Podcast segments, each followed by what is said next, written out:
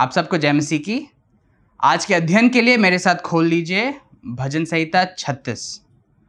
और आइए हम इस भजन को पढ़ें और सुने कि परमेश्वर का वचन हमसे क्या कहता है। भजन छत्तीस। संगीत निर्देशक के लिए परमेश्वर के दास दाऊद का भजन। दुष्ट जन का अपराध मेरे भीतर ये कहता है कि उसकी दृष्टि में परमेश्वर का कोई भय नहीं। क्योंकि वह अपने अधर्म के प्रकट होने और घृणित ठहरने के विषय अपने मन में चिकनी चुपड़ी बातें विचारता है। उसके मुँह के वचन दुष्टता और छल हैं। उसने बुद्धिमानी और भलाई का काम करना छोड़ दिया है। वो अपने बिस्तर पर दुष्टता की योजना बनाता है। वो ऐसा मार्ग अपना लेता है जो भला नहीं। वह बुराई से घृणा करता है नहीं करता। हे यहुआ तेरी करुणा स्वर्ग तक और तेरी सच्चाई आकाश मंडल तक फैली है। तेरी धार्मिकता ऊँचे पर्वतों के समान है, तेरे न्याय गहरे सागर के समान है। हे यहोवा, तू मनुष्य और पशु दोनों की रक्षा करता है। हे परमेश्वर, तेरी करुणा कितनी अनमोल है। मनुष्य की संतान तेरे पंखों की छाया में शरण लेती है। तेरे भवन की भरपूरी से वह तृप्त होते हैं और तू उन्हें अपने आनंद की नदी में से पिलाता है। क्योंकि जीवन का सोता तो तेरे ही पास है, तेरे ही प्रकाश से हम, हमें प्रकाश मिलता है। जो तुझे जानते हैं, उन पर करुणा करता रहे और जो सीधे मन वाले हैं, उन पर अपनी धार्मिकता बनाए रख। अहंकारी मुझ पर लात न उठाने पाए, न दुष्ट का हाथ मुझे भगाने पाए। देख, दुराचारी कैसे गिर पड़े हैं। वे ऐसे पछाड़ दिए गए हैं कि उठ नहीं सकते। आइए हम प्रार्थना करें। परमेश्वर पिता, हम आपको धन्यवाद देते हैं कि आपके पवित्र आत्मा ने दाऊद को प्रेरित किया इस भजन को लिखने के लिए। और हम आपसे प्रार्थना करते हैं कि आप अपने पवित्र आत्मा के द्वारा हमारी सहायता करिए, कि हम इस भजन को समझें और उसके लागूकरण के द्वारा आपको महिमा दें। यीशु क्रीश के नाम से प्रार्थना करते हैं। मैन जब मैं छोटा था और स्कूल में था तो जब मैं लगभग चौथी पाँचवीं कक्षा में था तो कारगिल का युद्ध समाचार में बहुत आ रहा था। और ये ऐसा समय था जहाँ हर बार तो आप टीवी ऑन करिए तो कारगिल के युद्ध के बारे में बातें चल रही थी। और हर बार यही बात चल रही थी कि हमारे पक्ष में क्या हुआ और उनके पक्ष में क्या हुआ। और अक्सर जब हम अगर हम युद्ध के बारे में सोचते हैं आज तो युद्ध में यही बात चलती है। हमारे पास कितने लोग हैं? उनके पास कितने लोग हैं? हमारे पास किस प्रकार के हथियार हैं? उनके पास कितने किस प्रकार के हथियार हैं? और हमेशा ये तुलना तुल, तुलना की जाती है। और आज के भजन में हम एक प्रकार के संघर्ष को देख रहे हैं और इस संघर्ष में भी हम देखते हैं कि दाऊद एक तुलना करता है। ठीक है? इस भजन में जैसे ऊपर लिखा है, ये दाऊद का भजन है और दाऊद ने इसको लिखा है। और इस भजन के द्वारा हमें ये प्रतीत होता है कि दाऊद के सामने कोई दुष्ट जन है जो उसका सामना कर रहा है और दाऊद उसको देख रहा है और फिर दाऊद तुलना कर रहा है कि मेरे पास क्या है। और जब हम दाऊद देखता है कि वो देखता है कि अरे मेरे पास परमेश्वर है, और इस पूरे भजन में हम इसी बात को देखते हैं कि दुष्ट मेरे सामने है, लेकिन मेरे पास तो परमेश्वर है। और इस भजन के द्वारा दाऊद हमें एक बड़ी बात सिखाना चाहता है, और वो ये बड़ी बात है कि परमेश्वर की करुणा हमें दुष्टता से बचाती है। परमेश्वर की करुणा हमें दुष्टता से बचाती है। और जब हम इस भजन को पढ़ते हैं तो हम इसमें तीन भागों को देखते हैं। पहला भाग एक पद से लेकर चार पद तक है और इस पद, इस खंड में दाऊद जो है वो दुष्ट जन का वर्णन करता है। और इस भाग में हम देखेंगे कि परमेश्वर का भय ना मानने वाला जीवन पाप से भरा होता है। परमेश्वर का भय ना मानने वाला जीवन पाप से भरा होता है। उसके बाद पाँच पद से लेकर नौ पद में हम दूसरी दूसरी बात को देखेंगे। ये भजन का दूसरा भाग है और इसमें दाऊद दुष्ट के बारे में नहीं, लेकिन परमेश्वर के बारे में बात करता है। और हम इस भाग में देखेंगे कि परमेश्वर करुणा में होकर अपने लोगों को आशीषित करता है। परमेश्वर करुणा में होकर अपने लोगों को आशीषित करता है। और फिर तीसरी बात, जिसे हम 10 से 12 पद में देखेंगे, और यहाँ पे दाऊद की प्रार्थना है। दाऊद की प्रार्थना है, जिसमें वो ना केवल प्रार्थना करते, वो अपने भरोसे को भी व्यक्त करता है। और इस भाग में हम देखेंगे कि परमेश्वर के लोग उसकी करुणा पर निर्भर होते हैं। परमेश्वर के लोग उसकी करुणा पर निर्भर होते हैं। तो आइए हम इस भजन के पहले भाग को पहले देखें और समझें कि दाऊद ये दुष्ट जन के बारे में क्या कहता है। जब हम पहले पद को देखते हैं तो ये जब हम इसको पढ़ते हैं तो ये थोड़ा सा अस्पष्ट लगता है। क्योंकि यहाँ लिखा है कि दुष्ट जन का अपराध मेरे भीतर ये कहता है कि उसकी दृष्टि में परमेश्वर का कोई भय नहीं है। मतलब दुष्ट जन का जो अपराध है वो दाऊद के भीतर कुछ कह रहा है। तो ऐसे सुनने में हमको थोड़ा ये अस्पष्ट लग सकता है कि यहाँ हो क्या रही है बात। आ, लेकिन जब हम अगर हम विद्वानों के पास जाएँ तो विद्वान जो इब्रानी के विद्वान है वो हमें ये बताते हैं कि यहाँ कहने का तात्पर्य ये है कि दाऊद दुष्ट जन के बारे में कुछ समझ गया है। तो उसके अंदर दुष्ट जन के बारे में कुछ जानकारी है वो कुछ समझ गया है। और वो क्या समझ गया है उसको हम पहले पद के दूसरे भाग में देखते हैं कि दुष्ट जन परमेश्वर का भय नहीं मानता। आ, तो हमें बताया नहीं गया कि ये व्यक्ति कौन है या दाऊद के सामने कौन दुष्ट जन है लेकिन ऐसे हो सकता है कि ये कोई यहूदी ही व्यक्ति है। तो वो कहने को तो इज़राइल के भाग भाग ही है लेकिन वो परमेश्वर का भय नहीं मानता है। हो सकता है वो कहता है कि मैं परमेश्वर को जानता हूँ, लेकिन उसका जीवन दिखाता है कि वो सच्चे परमेश्वर परमेश्वर को गंभीरता से नहीं लेता है। वो अपने जीवन को इस तरह जीता है जैसे उसको परमेश्वर के सामने कोई हिसाब नहीं देना पड़ेगा। ठीक है, परमेश्वर का भय का मतलब ये नहीं कि हम परमेश्वर से डरे हुए हैं, लेकिन परमेश्वर का भय ये है कि हम परमेश्वर को जानते हैं और परमेश्वर का आदर करते हैं, क्योंकि हम जानते हैं कि वो महान है। और क्योंकि हम जानते हैं वो महान है हम उस परमेश्वर का आदर करते हैं। एक प्रकार से जैसे एक एक छोटा सा बच्चा अपने पिता से डरता नहीं है लेकिन अपने पिता का आदर करता है। उसके अंदर एक अपने पिता के प्रति एक भय है। जब पा, पापा आते हैं तो उसको मालूम है अच्छा पापा आ गए कुछ इस प्रकार की बात है लेकिन ये जो भय है जो अच्छा भय है ये दुष्ट जन के पास दुष्ट दुष्ट जन में नहीं है। और क्योंकि उसके अंदर ये भय नहीं है, क्योंकि वो सोचता है कि परमेश्वर से मेरा कोई लेना लेना देना नहीं है। दो पद से लेकर चार पद में हम देखते हैं कि उसका जीवन भी दुष्टता का ही जीवन है। दूसरे पद में हम देखते हैं कि ये व्यक्ति अपने पाप के बारे में क्या सोचता है। और यहाँ पे लिखा है कि वो अपने आप को ही मूर्ख बनाता है।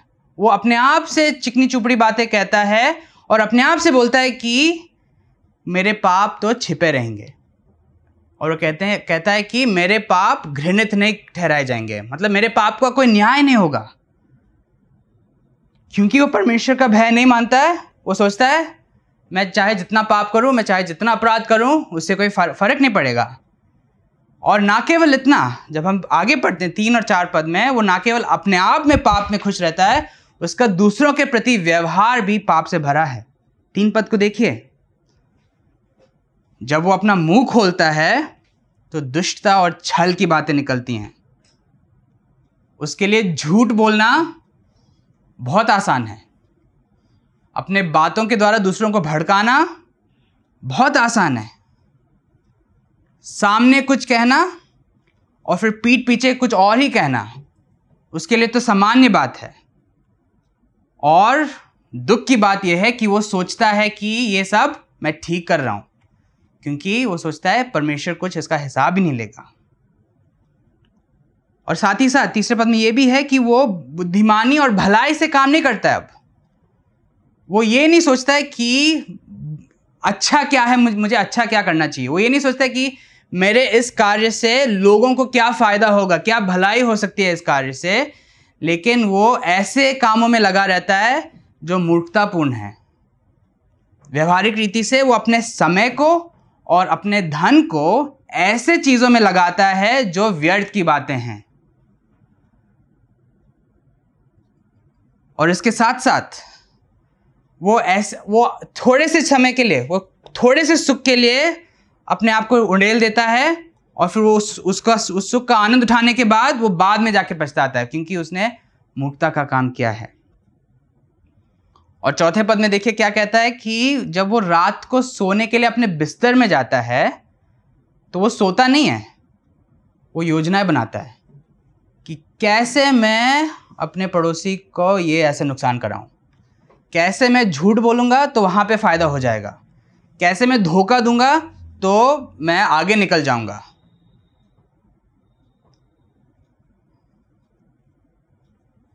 और ना केवल इतना, जब वो जगह है तो अपने आप को ऐसे स्थान में रखता है जहाँ पे पाप करने के अधिक संभावनाएँ हैं। वो ऐसे लोगों के साथ रहता है जो पाप में आनंद उठाते हैं और उनके साथ वो भी पाप में आनंद उठाता है। अगर आपको याद है, भजन एक में, भजन एक में धर्मी जन के बारे में कहा गया है कि वो दुष्टों के साथ ना खड़ा होता है, ना बैठता है, ना चलता है।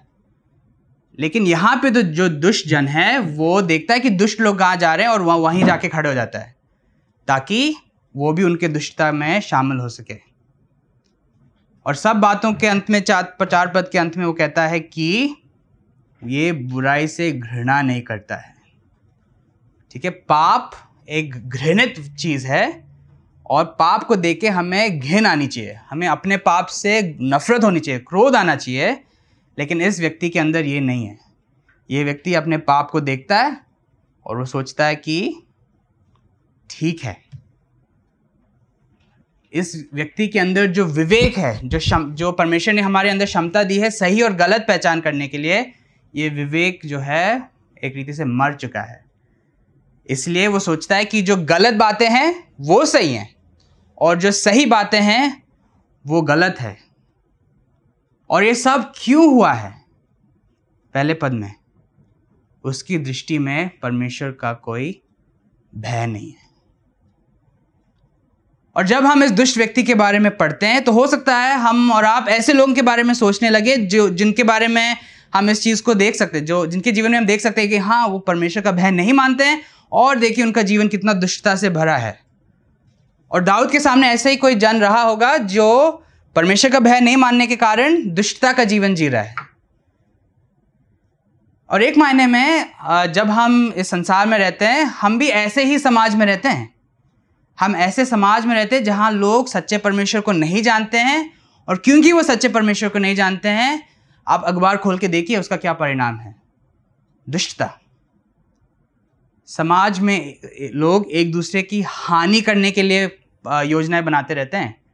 घर के अंदर, परिवार के भीतर भाई भाई से लड़ाई करने के लिए उतर आता है।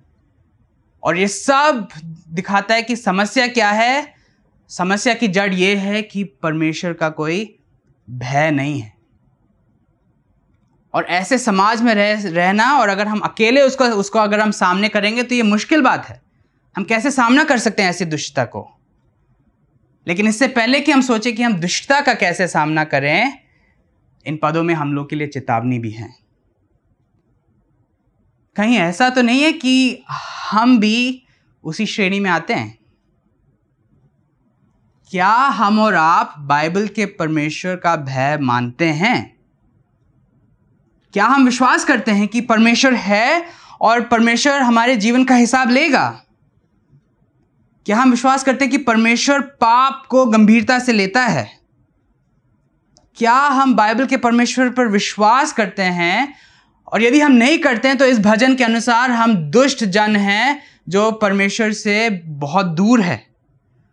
और हम भी उसी श्रेणी में हैं जिसकी बात दाऊद ने की है इधर।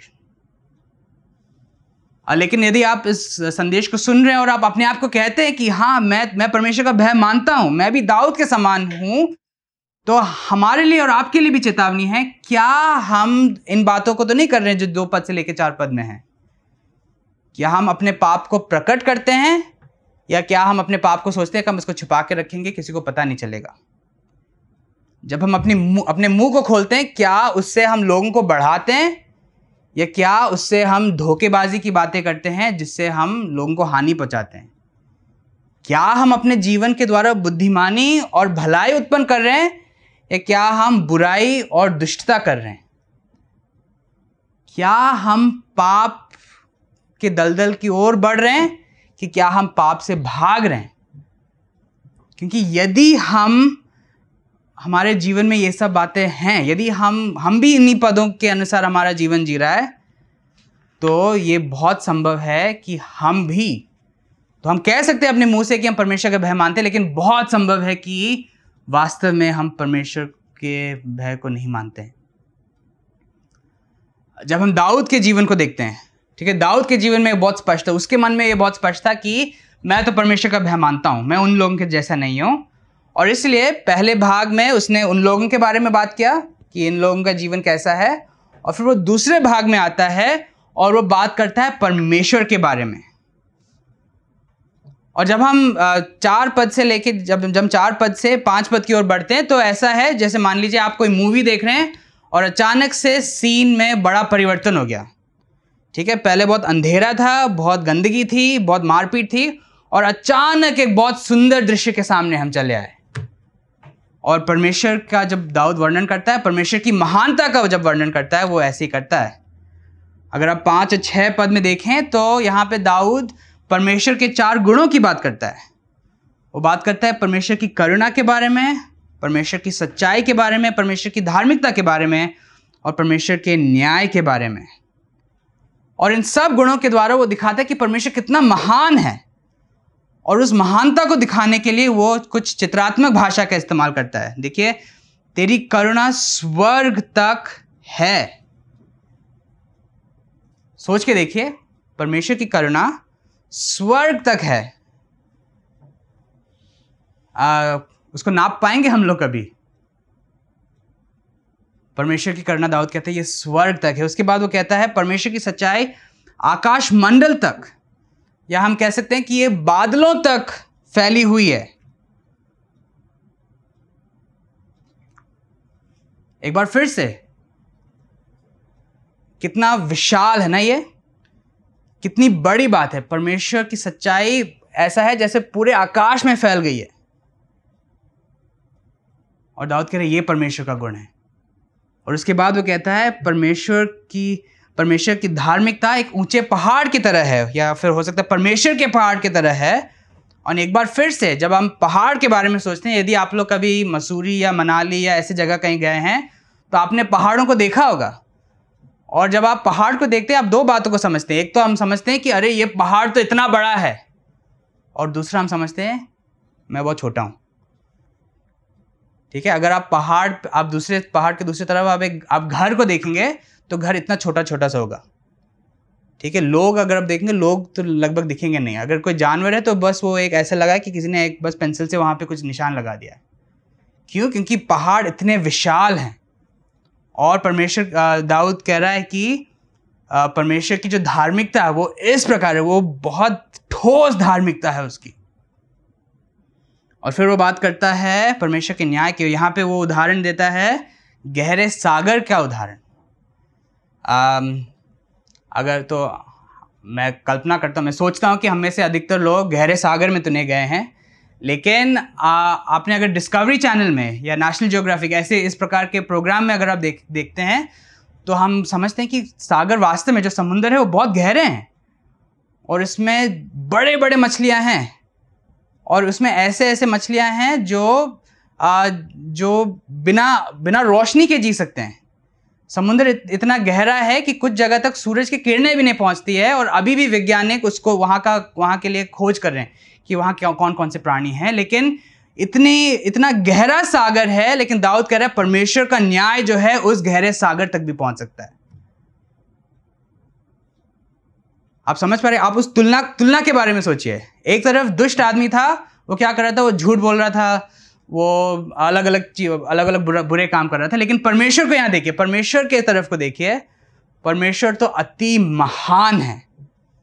और वो इतना महान है कि वो पूरे सृष्टि को संभाले हुआ है अपने पूरे सारे गुणों के द्वारा। और इसीलिए छह पद के अंत में दाऊद कहता है कि वो मनुष्य और पशु की रक्षा करता है। ये महान परमेश्वर दाऊद के पक्ष में है। और इस परमेश्वर के के बारे में बात करने के दौरान, इस परमेश्वर की बड़ाई करने के बाद सात से लेकर नौ पद में दाऊद विशेषकर एक गुण की बात करता है और वो कहता है कि परमेश्वर की जो करुणा है, वो अनमोल है। अब परमेश्वर की करुणा क्या है? ये परमेश्वर का विशेष प्रेम है जो वो अपने लोगों से करता है। करुणा परमेश्वर की भलाई है जो उन लोगों पर वो दिखाता है जो उसके वाचा के लोग हैं। ये एक ऐसा प्रेम है जो लोगों पे निर्भर नहीं है। तो लोगों ने कुछ अच्छे काम करके उस प्रेम को कम, कमाया नहीं लेकिन परमेश्वर ने क्योंकि ठान लिया कि मैं इन लोगों को प्रेम इन लोगों से प्रेम करूँगा इसलिए परमेश्वर ने अपने अपनी करुणा को उन लोगों पर उड़ेल दिया। और इस करुणा को समझाने के लिए भी दाऊद कुछ उदाहरण देता है। सबसे पहले उदाहरण वो देता है कि परमेश्वर के लोग उसके पंख पंखों में शरण लेते हैं। यहाँ उदाहरण है पक्षी के। अब मुझे नहीं मालूम आपने देखा या नहीं देखा अगर आप कहीं खेत में जाएँ जहाँ पे मुर्गी हैं और अगर मुर्गी अपने बच्चों के साथ टहल रही है और उसने देखा कि सामने कुछ खतरा है तो एक कुत्ता है या कुछ कुछ लोग भी आ गए अचानक तो वो अपने बच्चों को आ, अपने पंखों में छिपा देती है। और क्योंकि बच्चे माँ के पास हैं तो वो क्या है? वो सुरक्षित हैं। और दाऊद कह रहा है, परमेश्वर अपनी करुणा में होकर के अपने लोगों के साथ ऐसे व्यवहार करता है। परमेश्वर अपने लोगों को अपने पास छिपा के रखता है। और फिर आठ पद में दाऊद एक भोज का उदाहरण देता है। ठीक है, लोग परमेश्वर के भवन में तृप्त होते हैं। परमेश्वर का भवन, परमेश्वर की उपस्थिति का प्रतीक है और ये वो जगह थी जहाँ लोग बलिदान के द्वारा परमेश्वर से क्षमा और शांति प्राप्त करते थे। तो दाऊद कह रहा है कि परमेश्वर के लोग उसके उसके शांति, उसकी भलाई, उसके क्षमा को अपने जीवन में भरपूरी से अनुभव करते हैं। और ना केवल इतना, वो कहता है कि परमेश्वर खिलाता है तो एक रीति से परमेश्वर खिलाता है, उनको खाना खिलाता है जो कि परमेश्वर की भलाई को परमेश्वर उन पर प्रकट करता है, लेकिन दूसरे साथ परमेश्वर उनको पिलाता भी है। और यहाँ पे जहाँ जो आनंद की नदी की बात है, यहाँ विद्वानों का मानना है कि यहाँ संकेत है अदन की वाटिका की ओर, जहाँ पे वो उस अदन की वाटिका में नदियों के द्वारा सब चीज़, सब कुछ वहाँ हरा भरा था। और यहाँ अदन की वाटिका के बारे में अभी आप सोचें तो वो भी परमेश्वर की उपस्थिति का प्रतीक था। क्योंकि परमेश्वर वहाँ पे अपने लोगों के साथ, आदम और हवा के साथ आके मिलता था, और ना केवल इतना, अदन की वाटिका एक आशीष का स्थान था। वहाँ पे भरपूरी का जीवन था उन लोगों के पास। उन लोगों के पास सब कुछ था जो एक मनुष्य को चाहिए। और तो एक तो एक और तरीके से दाऊद इतना ही कह रहा है, कह रहा है कि परमेश्वर अपने करुण, अपनी करुणा में होकर के अपने लोगों को आशीषित करता है परमेश्वर की उपस्थिति के साथ और परमेश्वर के साथ शांति के साथ। इसको हम दूसरी तरह से ये कह सकते हैं कि परमेश्वर ने भरपूरी से अपनी, अपने लोगों को आत्मिक आशीषें दी हैं। वो ना केवल अपने आप में करुणा में ही है, लेकिन वो अपने करुणा करुणा में होकर के कार्य करता है वो अपने लोगों को आशीषित करता है। और वो ऐसा क्यों करता है? नौपद में। क्योंकि उसके पास ही जीवन का सोता है। वो ही है, परमेश्वर ही है जो जीवन और हर प्रकार की आत्मिक आशीष का स्रोत है। वो एक झरने के जैसा है, जिसका पानी पी करके लोग परमेश्वर को जान सकते हैं और परमेश्वर का अनुभव कर सकते हैं। और उसके साथ साथ वो क्या ये दाऊद कहता है कि परमेश्वर के प्रकाश के कारण ही परमेश्वर के लोग ठीक से देख सकते हैं। आ, यहाँ पे शारीरिक दृष्टि की बात नहीं हो रही है तो चीज़ों को देखने ना देखने की बात नहीं हो रही है लेकिन यहाँ पे आत्मिक बातों को समझने की बात हो रही है। परमेश्वर के लोग सही और गलत को इसलिए पहचान सकते हैं क्योंकि परमेश्वर ने इन बातों को प्रकट कर दिया विशेषकर अपने वचन के द्वारा। परमेश्वर की सहायता से ही हम लोग समझ सकते हैं कि दुष्ट जन कैसा है और हम अपने आप को उस चाल से बचा सकते हैं। और दाऊद परमेश्वर के बारे में इन बातों को तब याद कर रहा है जब उसके सामने कोई दुष्ट जन है जो उसका सामना कर रहा है और उस व्यक्ति का सामना करते हुए दाऊद परमेश्वर के गुणों पर मनन कर रहा है और विशेषकर वो परमेश्वर की करुणा में आनंदित होता है। और यही बात हम और आप कर सकते हैं यीशु ख्रीस्ट के कारण। यहुन्ना एक अध्याय के चार पद में हमें बताया जाता है कि यीशु ख्रीस्ट में जीवन था और कि वो जीवन मनुष्यों की ज्योति थी। जो यहाँ पे परमेश्वर आनंद और जहाँ परमेश्वर करुणा और आशीष का जो स्रोत है भजन में, वो यीशु ख्रीस्ट में पाया जाता है। वो सब आशीषों का स्रोत है। और यहुन्ना सात सैंतीस, अड़तीस में यीशु कहता है, यदि कोई प्यासा है तो मेरे पास आए और पिए। जो मुझ पर विश्वास करता है, जैसा कि पवित्र शास्त्र में कहा गया है उसके हृदय में से जीवन की नदियाँ निकलेंगी। दूसरे शब्दों में, जो लोग यीशु के पास आते हैं और उससे पीते हैं मतलब उस पर विश्वास करते हैं तो उन लोगों को पवित्र आत्मा और परमेश्वर की आत्मिक आशीषें दी जाती हैं। और इस बात का वर्णन हम नए नियम में अलग अलग स्थलों में देखते हैं, लेकिन विशेषकर एफिसियों एक अध्याय के तीन से चौदह पद में बहुत स्पष्ट रीति से वर्णन है कि, किस किस प्रकार के आत्मिक आशीषें हमको दी गई हैं। परमेश्वर ने हमें चुन लिया है। परमेश्वर ने हमें गोद लिया है। परमेश्वर ने हमें छुड़ाया है। और ये सब जो बातें हैं ये हमको यीशु ख्रीस्ट के कारण हमें मिलता है। और ये सब बातें इसलिए होती हैं हमारे साथ क्योंकि कर, परमेश्वर करुणा में परमेश्वर है। परमेश्वर अपनी करुणा में होकर के हमें ये आत्मिक आशीष आशीष देता है। और जैसे दाऊद समस्या के समय परमेश्वर की आशीषों को याद करता है आ, ऐसे हमें भी करना चाहिए। हमारे जीवन में भी ये अच्छा है ये उचित है ये सही है कि हम परमेश्वर के गुणों पर मनन करें और हम इस बात को याद रखें कि विशेषकर यीशु ख्रीस्ट में होकर के परमेश्वर ने हमें कैसे आशीषित किया है। रोमियो तीन के अठारह के अनुसार ख्रीस्ट के बिना हम सब की आँखों के समक्ष परमेश्वर का भय नहीं था। जिस जो बात दाऊद दुष्ट जन के लिए कह रहा है उसी बात को पॉलुस लेता है और वो कहता है कि ये हम सब के बारे में सच है। जब हम यीशु मसीह को नहीं मानते जब हम जो लोग यीशु मसीह को नहीं जानते वो सब, उन सब की यही स्थिति है कि हम सब हम सब के सामने परमेश्वर का कोई भय नहीं है। लेकिन जब हमारी ऐसी स्थिति थी, जब हम परमेश्वर से अलग थे, जब हम परमेश्वर को कुछ नहीं समझते थे, तब परमेश्वर ने पहल करके, अपने, अपनी करुणा में होकर के परमेश्वर ने यीशु ख्रीस्ट को भेजा और यीशु ख्रीस्ट ने हमारे बदले में एक सिद्ध जीवन जिया और यीशु ख्रीस्ट ने हमारे बदले में उस क्रूस को, क्रूस के दुख को सहा ताकि हमारे पाप के लिए, हमारे दुष्टता के लिए, हमारे बुरे जीवन के लिए वो सज़ा अपने ऊपर ले सकें। और क्योंकि उसने ऐसा किया जब हम उसके पास आते हैं हम लोग तृप्त होते हैं। और हम ना केवल अभी तृप्त होते हैं ना केवल अभी तृप्त होंगे लेकिन हम अनंत काल के लिए हम परमेश्वर की उपस्थिति का आनंद उठाएँगे परमेश्वर की करुणा का का आनंद उठाएँगे और अनंत काल के लिए हम परमेश्वर की आशीष का का, का आनंद उठाएँगे। और प्रकाशित वाक्य 21 छः के अनुसार, हम मुफ़्त में जीवन के जल के सोते से पिएँगे और भाइयों और बहनों, ये सब संभव है यीशु ख्रीश की वजह से। यीशु ख्रीस्ट के द्वारा परमेश्वर ने अपनी करुणा को प्रकट किया है और यीशु ख्रीस्ट के द्वारा परमेश्वर ने हमें आशीषित किया है। और इसलिए हम भी दाऊद के साथ कह सकते हैं, परमेश्वर आपकी करुणा तो अनमोल है।